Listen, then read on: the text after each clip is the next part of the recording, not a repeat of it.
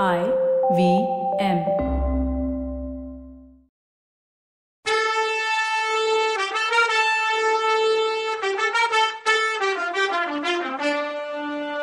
வணக்கங்க. நான் கவிதா பேசுறேன். வெல்கம் டு கதை பாட்காஸ்ட் சிவகாமியின் சபதம் இது எபிசோட் நம்பர் முப்பத்தி எட்டு. இந்த எபிசோடோட டைட்டில் நல்ல நாள் வரும்.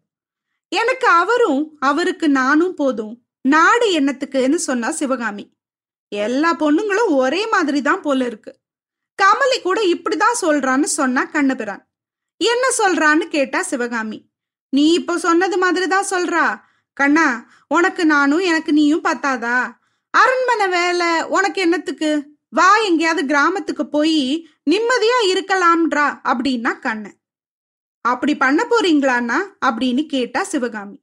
அப்படி பண்றதுல எனக்கும் இஷ்டம்தாம்மா. ஆனா சின்ன கண்ணன் தான் குறுக்க நிக்கிறான்னு சொன்னா கண்ணபிரன்.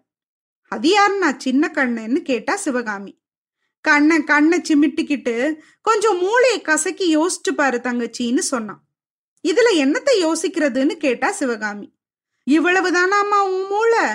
இவ்வளவு புத்திசாலியா இருந்தும் சின்ன கண்ணை யாருன்னு கண்டுபிடிக்க முடியலையே அப்படின்னு கண்ணை கேட்டுட்டு இன்னும் மெதுவா சின்ன கண்ணை கமலி வயித்துல இருக்கானேன்னு சொல்லி சிரிச்சப்போ அவன் முகத்துல அசடு வழிஞ்சுது. கமலி கர்ப்பமா இருக்கா அப்படின்னு சிவகாமி தெரிஞ்சுக்கிட்டு அப்படியா ரொம்ப சந்தோஷம்னா. அவ உடம்ப அப்ப என்னவோ பண்ணுச்சு. கமலிய உடனே பார்க்கணும் அவளை கட்டி பிடிச்சுக்கணுங்கிற ஆசை அவ மனசுல பொங்குச்சு. கண்ணபிரான் உடனே தங்கச்சி அந்த சந்தோஷத்தை நீ நேர்லயே வந்து சொல்லிட்டா தேவலை கமலிக்கு இன்னும் கொஞ்ச நாள் காஞ்சிபுரத்தை விட்டு கிளம்ப முடியாதான் தங்கச்சி கிட்ட சொல்றதுக்கு என்னெல்லாமோ விஷயத்த மூட்டை கட்டி வச்சிருக்காளான்னா. எனக்கும் அக்காவை பார்க்க ஆசைதான்னா. ஆனா அது எப்படி நடக்கும்னு கேட்டா சிவகாமி. ஆமா தங்கச்சி முடியாதுதான். அதனாலதான் நான் கூட கமலி கிட்ட சொன்னேன். அவங்க எல்லாம் நம்மளோட ஏழை குடிசையில வந்து தங்கி இருப்பாங்களா அப்படின்னு அவன் சொல்லும்போது அண்ணா அப்படி சொல்லாதீங்க. நீங்களும் கமலியும் இருக்கிற இடத்துல ஏழை பணக்காரன் வித்தியாசம் ஏது? உங்களோட குடிசை எனக்கு அரண்மனையை விட ஆயிரம் மடங்கு மேலேன்னு சொல்லிட்டு வந்தவ சட்டுன்னு நிறுத்தினான் ஏதோ ஒரு நினப்பு வந்து குறுக்க வந்து அவளை தடை பண்ணுச்சு போல. அதுக்கு என்ன பாத்துக்கலானா அப்பா கிட்ட சொல்றேன். வேற ஒன்னும் விஷயம் இல்லையேன்னு கேட்டா.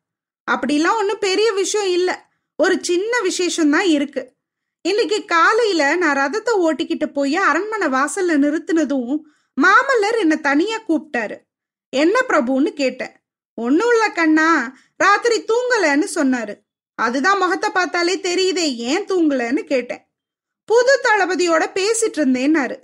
இவ்வளவுதானான்னு கேட்டேன். அப்புறம் ஓலை எழுதுனேன் அப்படின்னாரு. யாருக்குன்னு? அப்பாவுக்குன்னாரு. சரின்னு. அப்புறம் மெல்லமா விஷயம் வெளியில வந்துச்சு. இன்னொரு ஓலையும் எழுதினேன் அப்படின்னாருன்னு சொன்னா கண்ணா. அண்ணா ஓலையை கொடுங்கன்னு சிவகாமி கேட்டப்போ அவ தொண்டையை அடைச்சுது. குடுக்குறேன் தங்கச்சி. ஆனா ஓலையை வாங்கிக்கிட்டதும் நீ ஓடி போய் என்ன திண்டாட்டத்துல விட்டுறக்கூடாதுன்னு சொன்னா கண்ணன் என்ன திண்டாட்டம்னான்னு கேட்டா சிவகாமி. போன தடவை மாமல்லரோட ஓலையை வாங்கிக்கிட்டதும் ஒரே ஓட்டமா ஓடி போன மாதிரி ஓடி போக மாட்டேல்ல? அதனால எனக்கு எவ்வளவு சங்கடமா போயிடுச்சு தெரியுமா? ஓலையை வாங்கிக்கிட்டதும் சிவகாமி என்ன செஞ்சா? அவ முகம் எப்படி இருந்துச்சு? கண்ணு எப்படி இருந்துச்சுன்னு எல்லாம் மாமல்லர் கேட்டா நான் முழிப்பேன் அப்புறம்னு சொன்னா கண்ணு. போதும் நான் வேடிக்கை.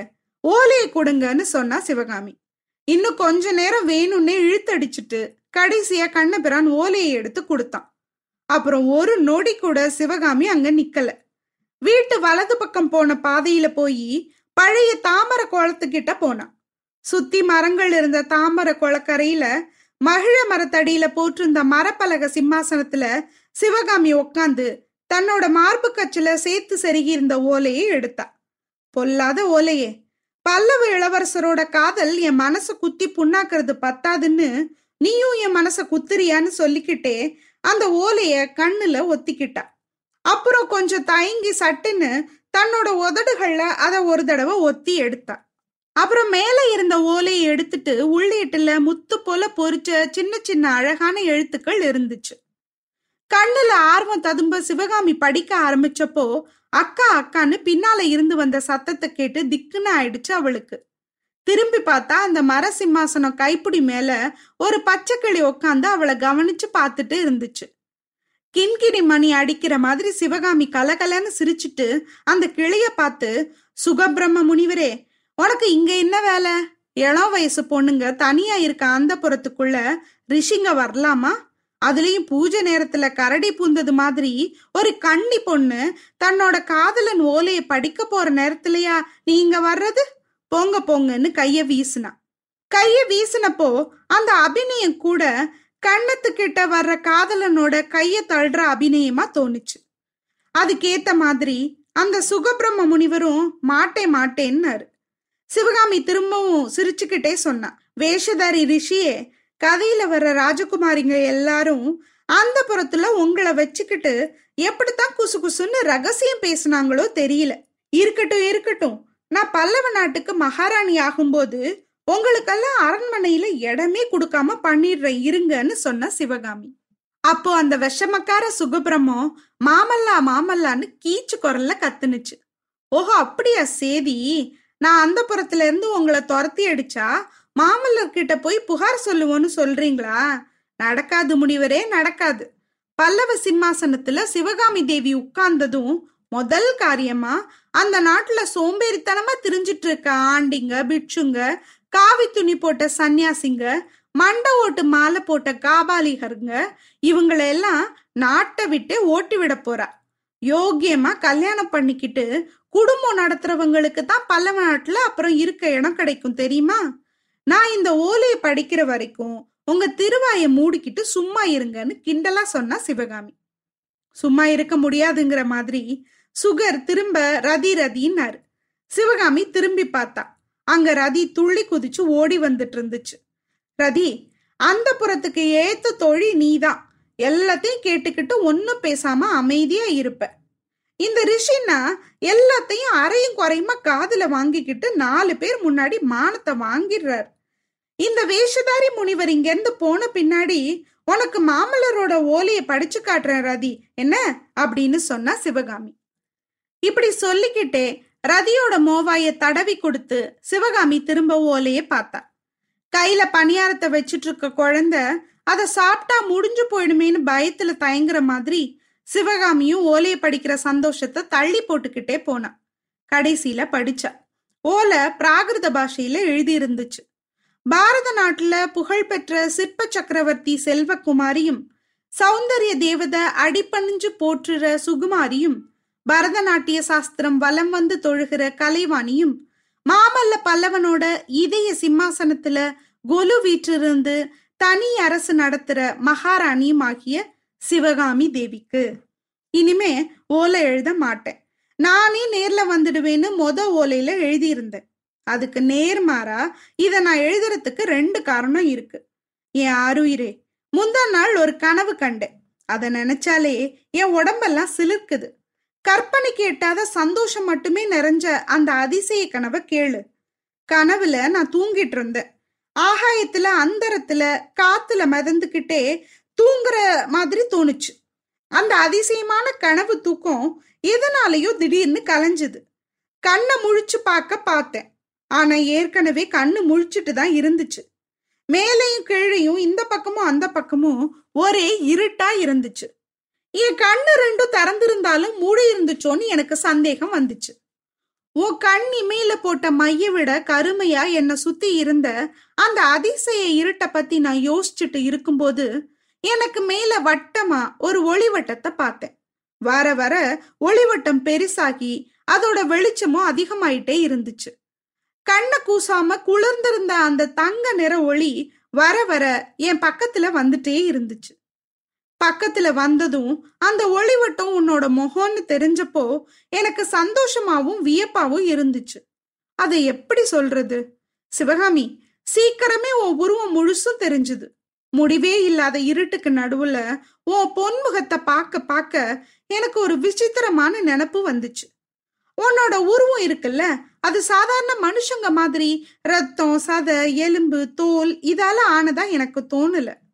நிலாவோட இளங்கதிர்களையும் மல்லிகைப்பூவோட சந்தோஷமான நறுமணத்தையும் அன்னப்பறவையோட இறகுல உள்ள மென்மையையும் செவ்வழி ராகத்தோட இன்னிசையும் கலந்து உன் உடம்ப பிரம்மன் படைச்சிருக்கணும்னு நினைச்சேன். இப்படி உன் மேனி அழகுங்கிற மதுவை குடிச்சு நான் மயங்கி நிக்கையில நீ என் பக்கத்துல வந்த. என் முகத்துக்கு ரொம்ப பக்கத்துல உன் தங்க முகத்தை நான் பார்த்தேன். காலையில பூத்த அல்லிப்பூவுல பனித்துளி இருக்க மாதிரி உன் நீளமான கண்ணோட முனையில ரெண்டு கண்ணீர் துளிகள் நின்னுச்சு. உன் மூச்சு காத்து என் முகத்துல பட்டுச்சு. அவ்வளோ பக்கத்துல வந்திருந்த உன்னை கட்டி பிடிச்சுக்கணும்னு என் உடம்போட ஒவ்வொரு அணுவும் துடிச்சுது. ஆனாலும் நான் அதை பண்ணல. என் மனசுல ஒரு சந்தேகம் வந்துச்சு. உன்னை தொட்டேன்னா உன் உடம்பு நிலாவோட கதிராவும் மல்லிகைப்பூ மனமாவும் செவ்வழி இன்னிசையாவும் அன்னப்பறவையோட மென்மையாவும் தனித்தனியா பிரிஞ்சிடுமோன்னு எனக்கு பயம் வந்துடுச்சு. இந்த பயத்தை தெரிஞ்சுக்கிட்டவ மாதிரி நீ உன் செவ்விதழ்களை பிரிச்சு முத்துப்பருக்கள் நுனி தெரிய புன்னக சிந்துன. உன் தங்க வதனம் என்ன அமுத போதையில மூழ்கடிச்சுக்கிட்டு இன்னும் பக்கத்துல வந்துச்சு. ஐயோ நான் என் துரதிர்ஷ்டத்தை எப்படி சொல்றது?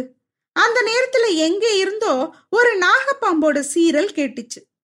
சட்டுன்னு திரும்பி பார்த்தா ஒரு மரக்கலையில ரெண்டு பறவைங்க உட்காந்து ஒன்னு மூக்க ஒன்னு தொட்டு கலகலன்னு சத்தம் போட்டுக்கிட்டும் விளையாடிக்கிட்டும் இருந்துச்சு.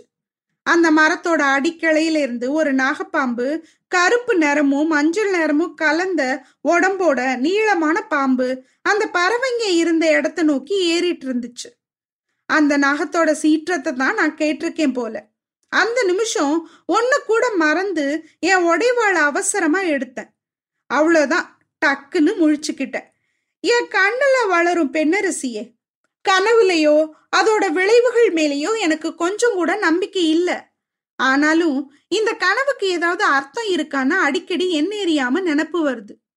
உனக்கு ஏதாவது ஆபத்து வர்றது அது குறிக்குதோன்னு சந்தேகம் வருது. யுத்தம் நெருங்கி வர்றதுனால நீ ஜாக்கிரதையா இரு. ஆனா பயமோ கவலையோ உனக்கு வேணாம். என் கையில வாழ் இருக்கிற வரைக்கும் உனக்கும் உன் அப்பாவுக்கும் ஆபத்து எதுவும் வராது. பொழுது விடிய போகுது. கீழ்வானம் வெளுக்குது. நான் சொல்ல நினைச்ச இன்னொரு விஷயத்த சொல்லிடுறேன். எனக்கு ஒரு புது நண்பன் கிடைச்சிருக்கான். அவன் யாருன்னு தெரியுமா? மதையான மேல வேலெறிஞ்சு உங்களை காப்பாத்தின அந்த வீரமான பையன்தான். அவனை கோட்டை காவலுக்காக அப்பா அனுப்பியிருக்காரு. நேத்து ராத்திரியெல்லாம் நானும் அவரும் பேசிட்டு இருந்தோம். உன்னை பத்தி தான் பெரும் பேச்சு இருந்தது. சக்கரவர்த்தி கிட்ட இருந்து அவன் உங்களுக்கு செய்தி கொண்டு வர்றான். நீங்க காஞ்சி கோட்டைக்குள்ளவாவது வந்துடணும். இல்ல சோழ நாட்டுக்காவது போயிடணும்னு சக்கரவர்த்தி சொல்லி அனுப்பியிருக்காரு. ஆனா நான் அங்க வந்து உங்களை பார்த்து பேசுற வரைக்கும் அதை பத்தி ஒரு முடிவும் பண்ண வேணாம். யுத்தம் கிட்ட வர்றதுனால ஒரு விஷயத்துக்கு நல்ல முடிவு கிடைக்கும். கூடிய சீக்கிரமே எனக்கு விடுதலை கிடைச்சிரும். கோட்டைக்கு வெளியில போகக்கூடிய நல்ல நாள் சீக்கிரமே வரும் அப்படின்னு எழுதியிருந்தாரு. இன்னும் ஓலையில நியூஸ் இருக்கு. அதை அடுத்த எபிசோட்ல பார்க்கலாம் ஆனா நல்ல நாள் சீக்கிரமே வரும்னு சொல்லியிருக்காரு. அட போங்க மாமல்லரே எட்டு மாசம் ஆச்சு. இனிமே எப்பதான் அந்த நல்ல நாள் வரப்போகுது? நாங்களும் காத்துட்டு இருக்கோம்ல அப்படின்னு சொல்ல தோணுது இல்ல இன்னும் என்ன எழுதியிருக்காரு ஓலையிலன்னு? அடுத்த எபிசோட்ல பார்க்கலாம் அது வரைக்கும் நன்றி வணக்கம்.